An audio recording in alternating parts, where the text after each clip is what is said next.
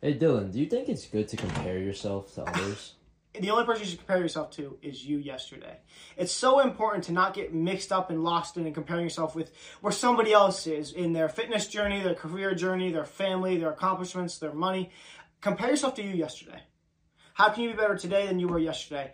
Would two days from now, would I be proud of who I was two days ago? So you need to focus on how to grow and how to make yourself proud. Can Dylan on Monday be have grown tremendously from Dylan on Friday. So yeah, the only person you compare yourself to is yourself.